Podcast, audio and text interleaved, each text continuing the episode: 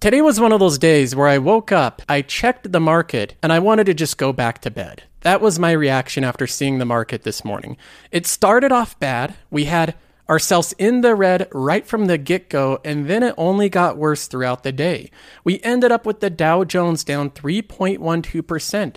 That's the Dow Jones. These are the old boomer stocks. These are the ones that are supposed to stay pretty flat and not be volatile, and they're trading down 3% in a day. We have the S&P 500 down 3.56%. So even the oil trade and the consumer defensives aren't holding up today. And then we have the Nasdaq, which is basically trading like penny stocks. Even though this index contains the most profitable, most powerful companies in the world, and it's down 5% today. 4.99 to be exact. This was one of the worst days in the market in my recent memory. In fact, I have to go back to 2020 during the pandemic to recall a day that was worse than this. Now, if we look at my portfolio, we're down to $28,000 in gains. Around half of that is from dividends. So we're getting close to entering back into the red. In fact, if we have more days like today, where the entire market just sells off left, right, and center, I'll be entering back into the red. Now, if we look at the one day performance here, let's go ahead and check this out. We're down 4.25%, and we're down $14,800. $14,800 in a day. That's a lot of money. For me, that's a, that's a ton of money to see vanish in one day's time. If we look at this on a breakdown of my portfolio, the tech category, which is Apple and Microsoft, is down 5%. Apple's down 5.57%. You don't see that that often. Even Microsoft is down 4.36%. And the rest of big tech is down more than Microsoft. So Google and Facebook are down even more. The consumer category is down 4.53%. We just have everything across the board Costco, Disney, Home Depot, Nike, Target, all down. The one that did the best was Target. Why did this one do the best? We don't really know. In the core category, SCHD held up the best. SCHG, the growth companies, traded down the most and BST traded down in between. The restaurants didn't really fare any better. They're all down in the red. Even Vici was down a bit. I guess it held up okay, but this one still traded down. And I guess the financials did okay. JP Morgan traded down slightly less than the rest of the market. But that's it. That's a look at today's trading action in my portfolio. Literally every single stock I own was in the red, and in the red by over 2%. See, the big problem with days like today isn't just a single isolated day of a sell off. Even though this is a pretty intense sell off, going down 4% or 5% or 3% in a single day is pretty intense. I think most of us, most of us have the mental fortitude and the chops to be able to handle one isolated day of a large sell off. We've been used to this. We've seen a lot of volatility over the past couple of years. But this is especially difficult to handle this type of sell off with almost every single company in the market after seven months of continual capitulation, pessimism, and overall a bearish market. Since November, the QQQ has had a lot of volatility like normal, and that's fine. Most of us are used to these jarring ups and downs. The problem is we see days where it sells down a lot, and then we get a ray of hope and it spikes back up, and it seems like we might have a shot here. We might enter back into a bull market. Then the market sells down another 10 or 15%. Then we have a ray of hope. It goes back up 7%, followed quickly by a sell off. We have the ups and downs of the market, but mostly, mostly the stock market's going down.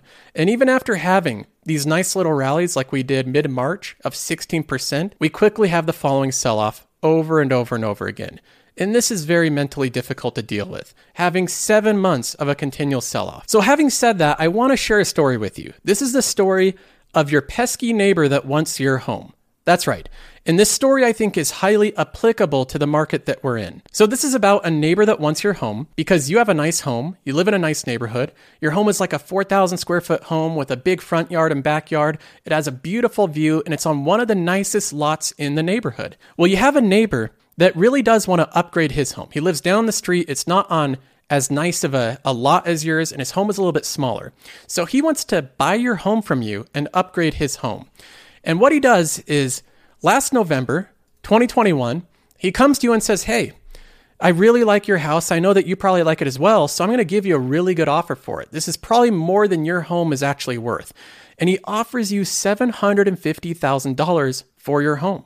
That's a pretty dang good offer because your home, according to Zillow and according to most realtors, is worth around 700,000.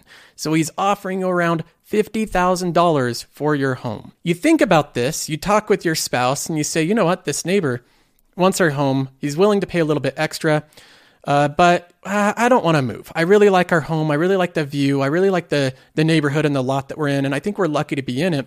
So you refuse his offer, and the neighbor goes back home. He's disappointed, and then to your surprise, just a month later, this neighbor comes back and he offers you $700,000 for your home. And you're taken aback by it a little bit. You're thinking, why would I accept his offer now when it's $50,000 less than what he offered me just a month ago? So obviously, without a doubt, you reject his offer. Now, the months go on. We get into February of 2022, and you think that your neighbor's done bothering you, but he comes back again and says, Hey, I'll buy your home, but this time I'm going to pay 600,000. That is the bid for your home. That's what I want to pay for it. And now you're almost bothered by your neighbor. You're hoping that he'll go away and stop giving you offers for your home. You tell him that it's insulting that in November he was offering $750,000 for your home. Now he's only offering 600,000, right? Why on earth would you sell your home for $150,000 less than what it was just a few months ago. So you tell your neighbor to take a hike and not to come back to your house, to stop giving you offers, but your neighbor's very persistent. He doesn't leave you alone, and come March of 2022, he leaves a note right on your door saying the offer for your home is now $500,000. Now, obviously, this is bizarre. It's somewhat insulting. You're looking back on all the offers you've got. You're discussing it with your spouse, saying, in November, he offered $750,000 for my home. Then in December, he offered $700,000. Then February, $600,000. March, $500,000. This is really weird. Why does he keep offering me less money for my house? Nothing has changed. My house is the exact same. Now, obviously, you grab that offer for 500,000. You angrily throw it away in the trash. You're disgusted and annoyed by the offer. You're annoyed by your neighbor. But you're also thinking in the back of your head, why is he offering me less and less and less every couple of months? A lot less. He offered me $750,000 at one point. Now the offer is 500,000. And you're becoming slightly concerned in the back of your mind that maybe you should have accepted that first offer at 750,000. One month passes, just one month and you find another note on your door from the same neighbor. This is May of 2022 and the offer this time is for 300,000. That's what he's offering for your home. And this time you're not angry, you're terrified. You talk to your spouse and you say, "You know what? I see the trend here. We've gone from $750,000 and it was a huge mistake not to accept that offer. Every single subsequent offer has been less and less and less and it's rapidly declining.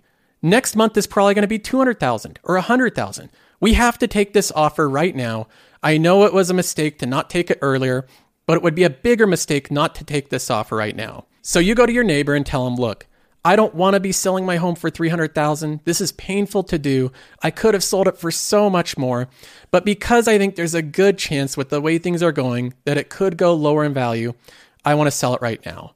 And I'm going to take that offer for 300,000." Now I know what you're thinking. When you're listening to this story, you're thinking the neighbor took advantage of these homeowners right? He kind of scared them into selling their home at an incredibly low price.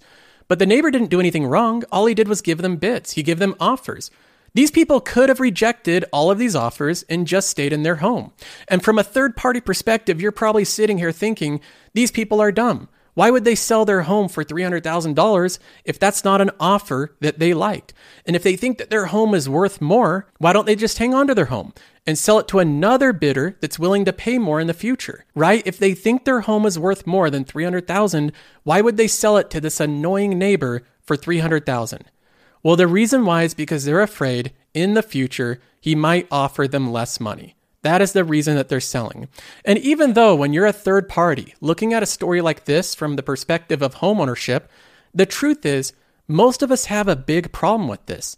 If we think that the price might continue to go down for an asset we own, we get pressured into selling at prices we don't think they're worth, just like these homeowners. In our portfolios in the stock market, we have a neighbor that's more annoying than this neighbor in the story because that neighbor only gave a bid once a month. But our neighbor in the stock market gives bids every single day. Every single day, he's coming to our door, leaving a note on the door, and giving us an offer that's either higher or lower. And the worst thing that you can do is look at the neighbor's bids go down more and more and more and feel pressure to selling because they might go further down in the future. Let me just give you an example. When I look at the bids that I'm getting for my companies, I don't currently like the bids that I'm getting. So I'm ignoring the neighbor giving me these bids. I'm getting offers to sell my Apple shares for 156. And I'm not going to budge and give my shares to someone else for 156. If they want my Apple shares, they're going to have to pay well over $200 a share. That's at the point that I'd consider accepting an offer. But as of right now, this is the pesky neighbor offering to buy my home for 300,000 when I know it's worth 700,000. We have Microsoft as another example. I'm getting offers for my shares of Microsoft for 277. To me that's a joke. I think that Microsoft should be worth in the range of 340 to 380 that's when I would start looking at possibly accepting bids for Microsoft. But in the range of below 300, I'm not even going to look at them. I'm not even going to consider selling them. And I'm especially not going to consider selling Microsoft because my pesky neighbor might offer me a lower offer in the future. In the restaurant category, the neighbor right now is giving me very poor offers for these restaurants. He's offering me $77 for Starbucks. I think that Starbucks is worth 115. That's when I'd accept an offer from my neighbor. If he comes by and offers me 115, I would accept the offer today. That would be a great offer.